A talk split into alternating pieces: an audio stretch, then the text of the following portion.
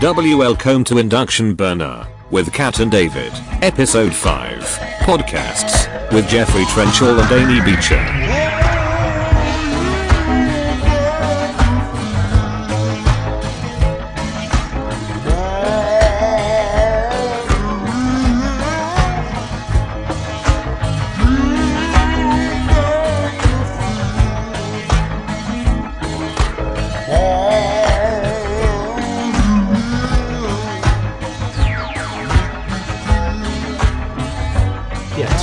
To be clear for the audience, like, Kat and I recorded our first podcast 2.5 years ago, I guess, at the Mike Kelly exhibition. I think it was more than that. Maybe even 3 years ago.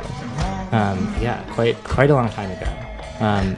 Mike Kelly was all the rage. People were talking about him. He managed to make his way onto rock album covers, and just it had excited the nation. And Kat and I decided we needed to see what was up, go right to the source.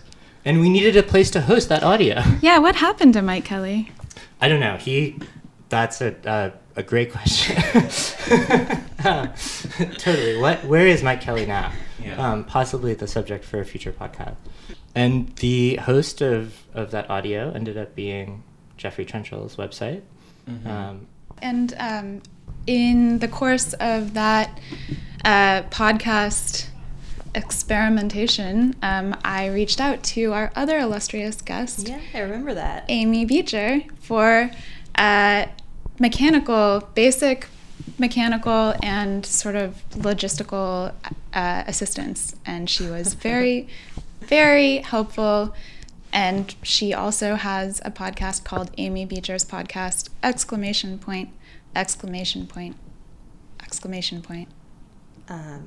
There's like 7 of them. There's 7 exclamation mm-hmm. points, yeah. But I think you can Google it without all of the exclamation points. Is that true? Yeah, it should show up. Okay. It should show up. I don't know. You don't want to get it to Amy Beecher's podcast with the 2 exclamation points. That was my beta. Is that your rival? Pro tip. Yeah. That's the other Amy Beecher. Just the old. That was years ago. That's Amy's Beach Podcast. Those are the deep cuts when you've gone through all the audio thus far. But Amy Beecher's podcast is a great one to check out, and Amy Beecher is a great artist to check out, and is currently a visiting artist in residence. Is that right? Visiting professor at Providence College mm-hmm. in Providence, Rhode Island. Yeah. Thanks for having me, guys. Welcome. All the way from there. Thanks for coming. And then thanks for having me too. Yeah, well, we were about our other guest, Jeffrey. And there's Jeff. You know who we only sort of talked up for a second. I was gonna say, yeah, you kind of gave me an intro already, so but you know, you may know his work from 24/7, right? Yeah. And for his curatorial work at Essex Flowers. Yeah. Did you say some of that? Chief curator? Chief curator, that's the role. Yeah. Executive chief curator. Executive cat herder? Yeah. That's a little more accurate. Wait, there are actually live cats at Essex Flowers. Can you confirm that? At the former Essex Flowers. We've relocated. Oh, right. A new cat-free space. You didn't kill the cats. No, I don't know why you would think that at all. What do you say about these rumors? That the cats are alive and well. I believe they've been moved to their new space. Totally. Essex Flowers, the flower shop. I forget where that actually is now. And of course, their project, Cat Six Flowers, which is on Ludlow, right? Yeah, that's accurate. Yeah. And so we're also now on Ludlow, cat free. Yeah. Totally. Well, welcome to the podcast. Yeah, thanks so much. Yeah. So you guys both had podcast projects for a while. Yeah, I never know when I stopped having mine. Yeah. I never made the decision to stop doing it. I just did a bad job of maintaining it. Would you say it's still an active project? Actually, that's the thing, is I do think that it's an active project. I would like it to be more active. Would you for our audience, recap a little bit about what kind of content? Yeah, so it was really straightforward, just audio guides recorded by either myself and another artist, or just 2 artists. Audio guides? Audio guides, yeah. So, the intention, we were just speaking of this, the intention was you download it, you mm-hmm. have it on your phone or whatever, and you go visit a gallery or museum with the audio guide. Mm-hmm. So you have, you know, two people with a little inside perspective to narrate the show for you. And who are some of the artists that... Well, David Riesling here and Cat Cons were the, yeah. I wasn't fishing, but I like what I caught. Yeah. Gina Beavers, mm-hmm. Fran Holstrom did one together. Jesse Hammerman. That was actually one of my favorites. And did Joshua Smith? Joshua Smith did one. So yeah, it got around. But it Daniel Heidkamp also. But I did. It's hard because you know museums often change their exhibitions. It's hard to keep that project up to date. Right. So yeah, I like to think that when I have a lot more time and energy, that project will get a little more attention again. So. And what kind of response would you? This is kind of a question maybe that I was sort of curious for both of you guys. Like what sort of feedback or response would you get from people about the podcast that you put out? Well, for a while, none, which was sort of the thrill of it, was this feeling of being, just projecting into a unknown room. Mm-hmm. But then you'd be out and somebody would say, oh, I love your podcast. And it'd be like this little sort of bump or something, totally. You know, this high of like, you're listening. And then, you know, I got my first piece of fan mail like 2 weeks ago and like cried with joy. Handwritten mail? It was not handwritten. It was an email. Okay. But we can call it mail. Totally. It's a category of mail. Absolutely. But yeah, pretty positive. Yeah. Pretty positive. I actually, so it's funny, the last podcast that I have my own podcast, but then in my own work, I've been using podcasts. And I did a podcast for Storm King Art Center this summer. Right. Which was like thinking about how museum exhibitions change. Like those things aren't going anywhere. So, that's really good for me because it's kind of, you know, it's I think they change their collection, you know, like once every 2 years. What's out there? Totally. And that got more varied response, I think, because, you know, obviously it was being hosted by an institution. And a lot of it was like weird, you know, like, I don't think I downloaded the right thing. This sounds weird. And I'd be like, no, it's the right thing. It's just supposed to sound weird. Like, okay, cool.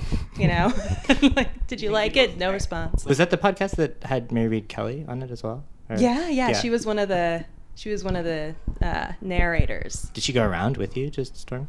Like to the. So we recorded her section in her home because that was it was a mixture of fictional and. Non-fictional stories. Mm-hmm. So it's sort of like little stories that you would listen to as if it were an audio guide, but the stories really were not. They were only tangentially related to the sculptures, so she recorded hers in her home upstate. Can you describe really briefly how that was structured again? So sure. I should. So this is getting off tangent with, you know, response, but maybe we can loop back around to it. I went to Storm King. And I was teaching middle school at the time. And so I decided that a big part of my project, being asked to do a podcast through Nicholas Weis with the Shandaken Project. He asked me to do something for Storm King that was interactive. And so I sort of turned that into a podcast because that's been my medium, the medium on my mind, right? But I was teaching, so I decided I would just bring people with me to Storm King and I would work that way. And so it started with me bringing students to Storm King and talking about the work with them. So I have, when you listen, there's Shayla and, Shanae and Kayla. I just confused their names. Edit that out, although they're not listening. Shanae and Kayla went with me from the middle school where I was teaching, and we made some stories about the sculptures. And then I thought, well, now I want something that feels really structured because they were kind of rambling and young, right? And so I asked Mary to read something that I wrote, and she told a story about some sculptures, but really it was my story. And then I always wanted to do something with my mom, and so I recorded my mom talking about the sculptures. And it was just this collection of narrators. That's the structure. It's just a bunch of women talking about sculpture. And then, Jeffrey, you also brought people through museum, like, or exhibitions, right? But maybe in a more humorous or kind of... Yeah, I would like to think humorous. Yeah. That was, from my perspective, it was humorous. I feel inclined for some reason to divulge the fact that I've never received fan mail. That's what I was curious. So that, like, yeah, that never. I don't know what, you know, this sounds weird, or like, hi, I tried to download it, but the file's not, nothing. No, the only feedback, well, people said it was funny, so that was appreciated. Yeah, yeah. But Dave and I were just talking about this. The odd thing that people did with it that I didn't expect is they listened to it at home rather than... Oh, because we presented it as an audio guide, and then friends of mine would be like, oh, hey, I listened to that thing. It was really funny. And then I would make mention of the show, and they'd be like, oh, I haven't seen it yet. I just listened to it at home or in my studio. Yeah, that's magical to me, the idea that you did this really site-specific, you sort of took the mystery out of the space that the audio would create, you know, and said this is a real space, even though audio is always predicated on this sort of fictional space, right? Mm-hmm. And then you're describing in detail this space, and then people don't even need to go to it, right? Mm-hmm. They're just listening and imagining it. So you create a little site in their imagination. Yeah, I mean, it's kind of exciting that it does gain its own sort of independence that way. But it was still a surprise to me that that's how people were handling it. And it's a much more romantic way to sort of virtually see a space than, for instance, going through a 360-degree, you know, rendering of the exhibition, which is seemingly taking hold as well. But I know that there are certain institutions have been developing 360-degree sort of walkthroughs for farther flung exhibition spaces, and there's been a lot of pushback. Yeah, yeah, absolutely. And actually, you saying that makes me kind of almost more appreciative of people almost taking the narration or audio guide in lieu of the actual experience over what we normally get now, which is Instagrams and, you know, backlit screens, and you know, we almost see more of the art that we experience now on a phone or a computer screen than in person. So. Yeah, it's kind of interesting to still sneak in an oral narration of it. Mm-hmm. Totally. Mm-hmm. It's a different kind of record. Yeah. Yeah. Do you listen to a lot of podcasts? That's the thing. I don't. And even like my own podcast, I think there's at least a few that I didn't to it. I didn't listen to entirety. We were just speaking of editing, and because I never edited them. So yeah, it wasn't even necessary. You know, a lot of times when you edit something, I think I spend more time editing video stuff. It's like you end up watching it about 1,000 times. Oh my God, yeah. That wasn't necessary. So actually, a lot of them I think I probably didn't actually listen to entirely. Some of them were for shows that I actually never saw myself. Yeah, I don't... it's funny, I actually, when you guys brought this up, I was kind of talking with a friend to just double check that I understand what a podcast is. Yeah. And what was the understanding that you and that friend came to? It's a recording that's available online. Mm-hmm. It's not radio. Right. It's not live. True. Right. Although it could be. Well, maybe not, I guess. So, yeah, you don't even know. It's a pretty made-up term, I mean. Yeah. Yeah. I think it's just, like, audio on a feed, right? RSS feed. Okay. Right. Is it episode? Okay, so driven? Like a cassette tape is not. Yeah, not a podcast. But if you like, a podcast is something you can subscribe to. I think. Yes. And that's the idea. Is this sort of like, and that implies seriality and right. And like, of course, the difference between like a blog or a website. There has been. That's true. Great turnaround. Serial. Yeah. Did you guys listen to Serial? Yeah, obsessively. I did. Really? Yeah. Yeah. I couldn't stop. It's incredible, right? You think he did it? Oh, I totally thought he did it. I totally think he did it too. Yeah. Really? 100% believe so he did it. I am so undecided. Still? No. Yeah. That's why I was so hooked, is because I just remained in this sort of indecision. Yeah. That's a great podcast. Yeah, I wavered at the end of it. I felt he did it. And then actually, my wife did a bunch of research outside of. I got super into the research outside. When you start reading all the things, you know, sort of adjacent to the actual Serial podcast, it's pretty convincing that he's guilty. Because of course, it's like frame. I mean, the podcast is like a certain frame on that. Yeah, topic, which I totally bought into. Yeah. Well, because it's very entertaining. So Stephanie, your wife, cast her net further afield. Yeah, she dove outside the past into like Reddit basically, which was I got super down. The number one. Absolutely. But what's your next stop? But you know, like, so Serial's so I think podcast has this sort of DIY, you know, like the same way that zine as opposed to artist book, podcast as opposed to other something else. I don't know what the sort of, you know, classier term or more refined term is for podcast, but I'd immediately abandon podcast for the classier term if we could think of it. Right. Well, actually, I don't know how I feel about that.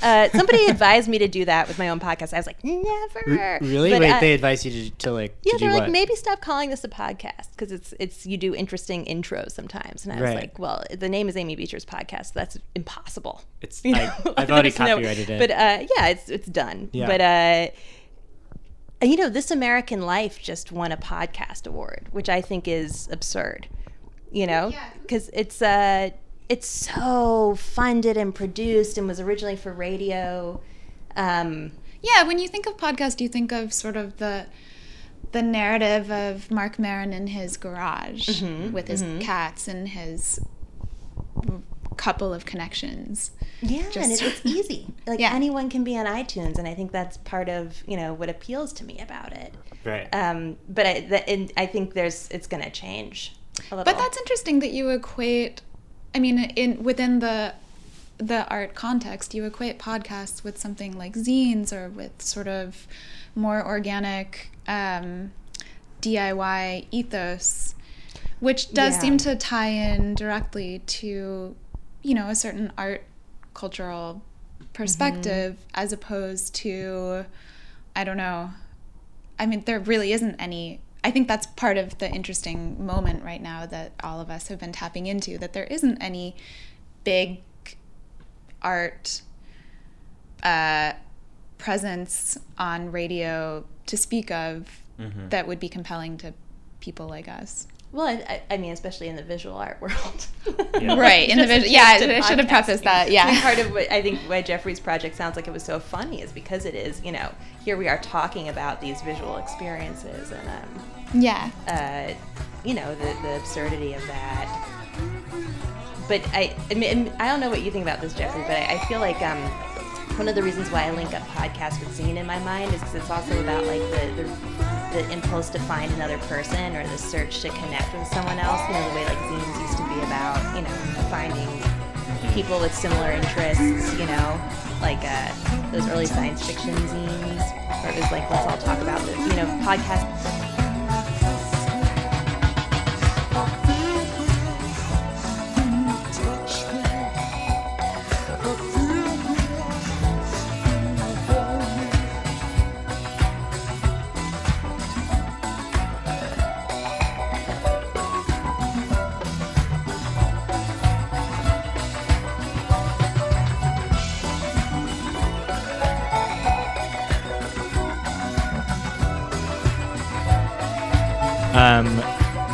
Recording, because I have a really good story about it. It is recording. Oh, it is. Oh, you can't tell the story? Oh, that means I thought you were like, I want to make sure this is on the record. Oh, no. Yeah. Never mind. Wait, that's the biggest. No. Oh, I feel so bad. But I did have an experience. Leave people's names I can't, but I did. I'm really bad at tech, which is why I thought it was really funny that you were like, we got technical assistance or technical advice from. So I once thought that we had stopped recording and then sort of looked over and realized that I was recording, so I figured, oh no, I'll just cut it. And then had the most honest, just wonderful 5 minutes of magic with the guest that was about to leave. And then it was like, well, gotta cut this out now. You know, I would feel really bad if I gave more detail. Not that person would listen, but what if they did? And one of the things that is interesting is like there's a whole kind of mindset of what people will say on, you know, on record. It's like a kind of journalism thing in some way too, right? Like what's on record or off record, or like what people are willing to talk about or not. Was that something you find like? I have so many episodes that I haven't posted because people like what I'm learning is that. You have to post them quick, which I'm not good at doing, but I mean, maybe 4 or 5 episodes I've recorded and I haven't been able to post because the person's been like, can't do it. Really? Yeah. Oh, wow. Because you honor that. I'm starting to get a little bit more firm. You should make them sign a waiver. Yeah. Maybe. Because they say that like they said something. Like the waiver that you guys will sign. That they regret. Momentarily. Of course. So you probably should have had us done that in advance of the recording. Oh, no. Well. We always have it done on recording, which is... This is legally notifying. Yeah, okay. That's well done. Notarizing, rather. But do you wonder if, or do you think that that's a generational thing, that we have a certain self-awareness on recording and off recording that people who are maybe a decade, 15 years younger don't have, just because their expectation is that they're constantly being recorded. You believe that our generation would be, I'm sorry, more or less sensitive? More sensitive, or more apt to make interesting observations or have a really meaningful conversation once the camera has, or once the recording has stopped, because we're more self-aware while we're being recorded. Or the same thing, people being uncomfortable having their picture taken, or but people would say that they like regretted saying something on the podcast and then say, I wish that I hadn't said that, please don't post it. Or would they say, it's you know, I talked on behalf of somebody else, and if they listened, and I wanted to be like, look, you can see my, you know, feed burner account, they're not listening, you know, it's like, you're fine, right? But yeah, I guess because a lot of like I just started branching out into interviewing people that I really don't know that well, but in the beginning I was interviewing people that I knew really well, and this very intimate, like we'd get into my apartment and it'd be, you know, I had a tiny apartment at the time. There was just something so intimate about it that I felt like it'd be really bitchy of me to not honor that. But then I lost, you know, maybe after my like fourth hour of audio that I lost, I was kind of like... Because you're kind of wasting time. What kinds of things were you being asked to... was it instances where they trash talked a fellow artist, or where they just thought they didn't... I think it was just... Well, maybe there was some of that. The dialogues I always have were never that specific, and, you know, I think people are kind of vague. But there was stuff about, you know, somebody didn't want to talk about their partner being out of the closet. So, I, you know, okay. Yeah, that's legit. Yeah. Or like drug use. I love talking about drugs on my podcast, so, you know. I recently, I was recording my brother not too long ago, and he started complaining about a friend of his who had a videotape, and within the videotape, he's doing cocaine. And he's like, and then he lost it at his parents' house. And I was like, oh my God. And then he looks at me and he's like, are you recording me now? It's like, you can't put this in. You got to edit it out. Right. So yeah. Edit all that, by the way. That totally, absolutely. Wait, this segues into something else that I actually wanted to ask you about, Jeffrey, which was that you recently had an interview in Interview Magazine, true? Yeah, that is true. Which I just was curious what that process is like. Yeah. It was a little scary. But actually, it ended up going very smoothly. Did you say anything about cocaine usage or something you had to edit out? I didn't say anything. There were certain... You were doing cocaine through the whole... I was doing cocaine, but I made sure not to say anything about that. Yeah. All right. As we're doing here, why would we make reference to it? Of course, why would we say what we're doing as we're doing it? Yeah. It's unnatural. It's unnecessary. At the end of that, there were definitely things that were like mentioned, like, oh, we sat down and drank beers, and I was like, I didn't really think that would be mentioned. Right. Not that I care either way. Sure. I don't know. I kind of just took a leap of faith on that one. I really didn't. I always feel like I'm foolish to not be someone that's like, oh, after it's done, send it to me, and I'll like totally the hell out of it. Yeah, I'll just rewrite it for you. Right. And complain about everything. And that's not really my nature, and I always think that I'm, like, foolish to not be that way. Like you're being pushed over or something. Yeah, I'm just being a sucker. Right. But I don't know. I didn't feel that way at all. And when I got it back, you know, the thing I said was, like, that's what I think I look like, and that's what I think I sound like. You are wearing a similar shirt to the shirt in the picture. It's not that shirt, but it is a similar shirt. Yeah, you did look identical. I have I kind of have a narrow wardrobe. You like Bart Simpson. Yeah. Or any other cartoon character for that matter. Cartoon character. Yeah. That's something that I deal with in doing interviews with artists as well, which is a fascinating thing. It's uniforms. Yeah. Self-imposed uniforms, yeah. And just whether or not to do the cocaine before or during the interview. Mm-hmm. Mm-hmm. Or after the interview. Yeah. Mm-hmm.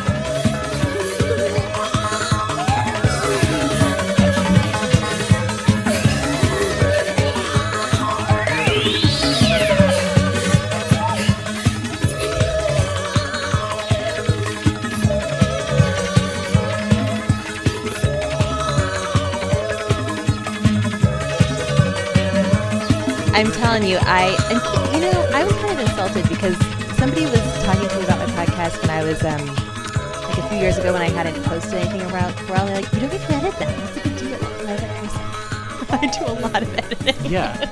But now the truth is I actually don't do a ton of editing. But yeah, you have to you look time. Through. Yeah. There might be, you know, spells where someone leaves the room. Totally. Also, my audio quality is usually awful, so it takes me a long time to figure that out. A lot of editing for audio quality. Yeah. Yeah. Have you been a guest on someone's podcast, Amy? No, this is my first time. Yeah. Holy moly. I didn't even think about that. I guess I'm always a guest on my podcast. You know? How do you, like... treat like interviewing people when on your podcast, like you had Nancy Lupo on recently or recently? Oh no, that was so long ago, but was that like one of the although I think I accidentally reposted it. Yeah, see the technical stuff. So like what kind of prep work do you do? Well, if I know the person already, not that much. But I think for Nancy, so in the beginning of my podcast I did this thing where I told somebody to give me a work of art and I lived with it for a week, and that was when I had a so I think Nancy actually brought in a sculpture, and my apartment was so small that it was quite intimate, like living with, and sometimes people give me readings to think about. And now that I just did my first interview with like a total stranger. So I did like a ton of background research and tried to figure out, like, I think it's cool to try and talk about something that hasn't been talked about before if somebody's been interviewed a lot. So really trying to like pinpoint, okay, what years, you know, what were you doing before you started that big project? Or, totally. So yeah, lots of beer. Yeah. Beer helps. That like helps like lubricate the whole thing. Right. Yeah. Mm-hmm. So you would like try to find the thing that like hasn't been spoken about before or in people's careers or something? Just for so like I said, I've really been just working with friends for the past 2 years, but since I moved to Providence, I'm meeting a lot of people that I don't know, and a great way to get to know the city is saying, come do an interview with me. And I live at AS220, and they have a podcast studio. You live at AS220? Mm-hmm. What do you mean? So they have studios. So is that no? Is that bad? Just you're like grimacing. Two RISD grads like geeking out but with the idea of living in AS220. This you went to RISD too? I did, yeah. Oh, okay, yeah. So I live there. It's an art recording studio, right? They have a recording studio. They have a recording studio, and they have a music venue. Yeah, and they have a gallery. Now. Yeah. When I was at Brown in Providence, it was like a building. Now it's 4 buildings. They have a huge youth program. They're starting a radio station, which is pretty cool. Whoa. They're doing a lot. It'll be hosting other people's programming. Okay. But I'm sure there's an AS220 podcast somewhere. It's just like everything. And so, so I've been recording down there, and I actually interviewed Bert Krenka, who started AS220. Oh, cool. And he's like, the story of AS220 has been documented just so extensively. Like he's got a TED Talk about it. Really? So it was like, yeah. So it's like, what are we going to talk about that's not your TED Talk? And we talked about everything they did right before AS220. Edit that out. AS220. And it was pretty fruitful. Do you have a studio there?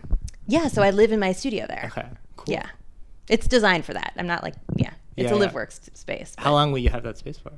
As long as I'm in Providence, hopefully. Wow. David, what's your perspective on AS220? On AS220? Yeah. Well, it was kind of just, I feel like, rising or forming, like, compared to what it sounds like it is now when you were at RISD, but it had, like, a print residency and a bar, right? And, and, like, a show space. Mm-hmm. And, you know, you would, like, Providence at the time, and probably definitely still has, like, a very vibrant music scene, you know, with... Yeah, lots of shows. Yeah, like... Lightning Bolt and the kind of Fort Thunder, or like we kind of were at RISD like in the aftermath of Fort Thunder, but you know. But it also felt like a community hub even then, even and more so every time I visited Providence. Like I think like our mutual friends' memorial service was held there. Oh yeah, great. And they have their youth outreach has kind of like mushroomed, it seems. Oh my gosh, it's an incredible program. And like the thing that I don't love about AS220 is that it's so inclusive that like sometimes, you know, you're just surrounded by really awful art, and that's also the thing I love about it. You know, is that like, part of like where did that come from? That's part of AS2 because it's inclusive. Right. It's everybody gets a show. I see. Right. And they're all in. But obviously so, not everyone who applies to do something. Well, they do have a space that's like everyone's coming in. I think unless you do, I mean, I don't know what the policy is, but it's like, it's truly inclusive. There's a wait list. And what's the source of like the funding for AS220? That I don't know. I know they own a lot of real estate. They have like a ton of these businesses that help them stay afloat. The way Bert described it, they're like always trying to break even. Mm-hmm.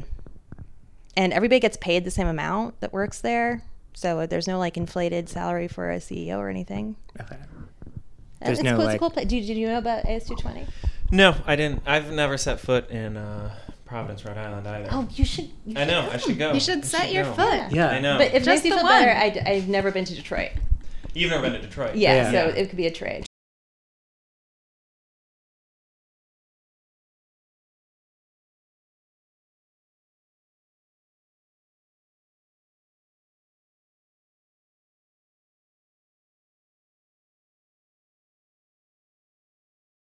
Right. Mm-hmm. We have Amy, you have a show at Providence College. I have a show at PC. Yes. Which oddly I had been planning before I got hired there. Oh. So it's like now it's kind of like the faculty show, when does that open? January mid January. I think Perfect. January 16th. Well, that's like now in terms of when the audience will hear this. Oh, that's great. Yeah. Everybody come to Providence. Totally. There's gonna and but the thing is, I don't know what the programming is for this. We're having a meeting on Wednesday to talk about that. But Jamie Poulson-Lacy, great curator there, awesome. And she's doing a lot of good, rich programming around the shows there. So everyone should come. What the show will be? It's going to be a lot of audio, a lot of women talking into microphones and then putting them places for you to listen to. And Jeffrey, you are as we said, chief curator at Essex Flowers. Yeah, exactly. What can we look forward to there? Well, Justin Barry is going to be doing a solo show pretty shortly, I think January, and then after that, I'm hosting Bailey Sheska, an artist from Detroit who's going to restage a performance that she had done earlier at Cave. Cool. In Detroit. And do you want to talk? I mean, you know, we it's fun to joke, but do you want to talk a little bit about the history of Essex Flowers, like for real? Yeah, sure. I mean, it's funny because having just gone on about how impossible it must be to have a band or anything that requires the cooperation of more than three people. Yes. Point in case, Essex Flowers. Wow, that's it's not easy. There are 12 members, or there were. There's been as many as 12s. How many members were there initially? 12s. Initially, I think there were 12. Mm-hmm. I think we were down to 9 or 10 by the time we opened our first show. Right. And then over time, it's kind of it's balanced around 10 members. I think we're actually back up to 12 now. Right. But you know, would you describe yourself as like an artist? It's like an artist cooperative kind of situation, but that's not the term, obviously. I don't think that's the term we use. Yeah. Artist run space. Yeah, is one we say. I think generally we don't like the word project. Yeah, I'm not entirely sure why. I think it just seems to lack a certain degree of seriousness. Right. But at the same time, you know, I don't think we want to call ourselves like a commercial gallery. Right. It's very difficult. It's like, it is artist run, but at the same time, no one really wants to be an administrator in a lot of ways. Right. Yeah, I don't know. It's funny. There's definitely, however many members we have, there's definitely that many perspectives on what it is we're trying to do. And the thing is, it's not even, it really is just the quantity of people, because I would say nobody is difficult. Everyone's actually very cooperative.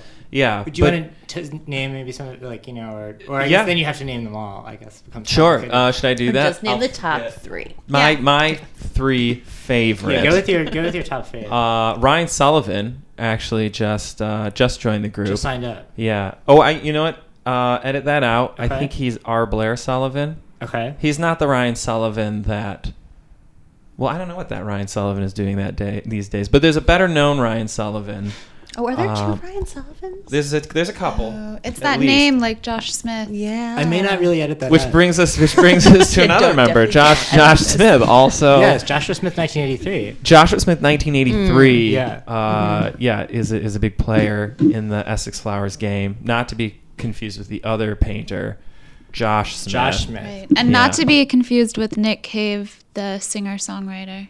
Yeah, he's not. He's all, Nick Cave is not. Neither. He's not one of the members? Neither are members of the of Essex Flowers. I thought that the lineup was Joshua Smith, Josh Smith, both Nick Caves, but just one Ryan Sullivan. Right, and then our Ryan Sullivan. Yeah. Right. Anyway, so well, we don't have to list the, if you want, you know, the other members. But yeah, look it up. Do your research. Yeah, people can. They can. It's all out there. Yeah, yeah. But yeah, you know what? By the time everyone says their piece, you know. Meetings take some time. Mm-hmm. And you guys just moved spaces. We just moved spaces. It's funny, the group. I think we're best when there is kind of like a fire to be put out, because we got very short notice that we were moving spaces. Basically, the flower shop was relocating, and because Essex Flowers used to be located beneath the flower shop. We were in the basement of a flower shop known as Essex Flowers. Which was so romantic. It was very romantic. Yeah. It had a backyard. Have some really cool cats. Yeah, there were cats there. Yeah. No joke. Two of them are still with us. Not with us, but with Essex Flowers, the flower shop. Scooch had kittens and then disappeared. That's the ninth member. On. That is the, another member of Essex Flowers. So yeah, we're now in our cat-free space on Ludlow. Mm-hmm. But even that might be temporary. So, do you guys have a lease? What isn't? No, that's another thing. We don't, you don't have to talk about this if you don't want to. Yeah, you know what? We what's really, your rent? No, really shaky foundation. Well, it's one. It seems like what makes it like an interesting space is it's like seems to be this very, what's the word? Anarchic, like confluence of everyone's like attitudes about running a gallery. Yeah, it just came to everyone's attention that we don't actually have an LLC, though we've somehow managed to obtain a bank account under the name Essex Flowers. No one's really sure how we like fell through that happened. Loophole, but yeah, that's true. There's no LLC. We do not have a paper lease. We just kind of have an agreement. Do you guys do fairs? We have. We've done Nada, New York before. Yeah. We spoke of doing others. Yeah, I guess I don't know what you need to. You just gotta have a name and a face. Totally. To show up to those, apparently. And sometimes you don't even need the face. Yeah. So. What does that even mean? Face is optional. Yeah. Face. Yeah. So yeah, ghosts. It works to our advantage and our disadvantage, But we really are just kind of flying by the seat of our pants. And do you have any personal projects you'd like to plug? Or with Essex Flowers, or through Essex Flowers, or Jeffrey Tranchell the artist. Jeffrey Tranchell the artist, independent of Essex Flowers. Yeah. Or do you consider all of your artistic production to be under the idea of Essex Flowers and want it to be viewed? No, it's the reverse. Yes, it's the opposite. Everything falls under the umbrella of Jeffrey Tranchell. Yeah. Essex Flowers. Essex Flowers is a piece by much like this very podcast. Exactly. Yes. I often think of you, David, actually. As a piece, as a kind of creation by me, absolutely. There's evidence for that. Jeffrey Tranchell, the artist. I just had the show we spoke of that closed at. Sorry, we're closed. Uh-huh. It closed. The show closed. Sorry, we're closed. The gallery is still open, but the show, the show that I was. Sorry, we're closed is still open. The show with myself and Noam Rapoport. Sorry, we're closed. Sorry, we're closed is open. No, that's closed. It closed. That closed. Right. No way I'm editing any of this. Now I kind of wish I'd just had a show at Brand New Gallery. Because that could be the new show. Avoided all this. Yeah, that's going to be the brand new. I could have sworn that's what they said. That's your new upcoming show. Piece, but maybe I made that up. Yeah, you made that up. I guess I did. Even being the artist who had a show at Cyberclosed, I've sometimes. Sometimes Brand New Gallery pops up on my Instagram feed, and I think for a moment that it's Cyberclosed. Yeah. But they're more like Hello We're Open. Yeah, they're Hello We're Open.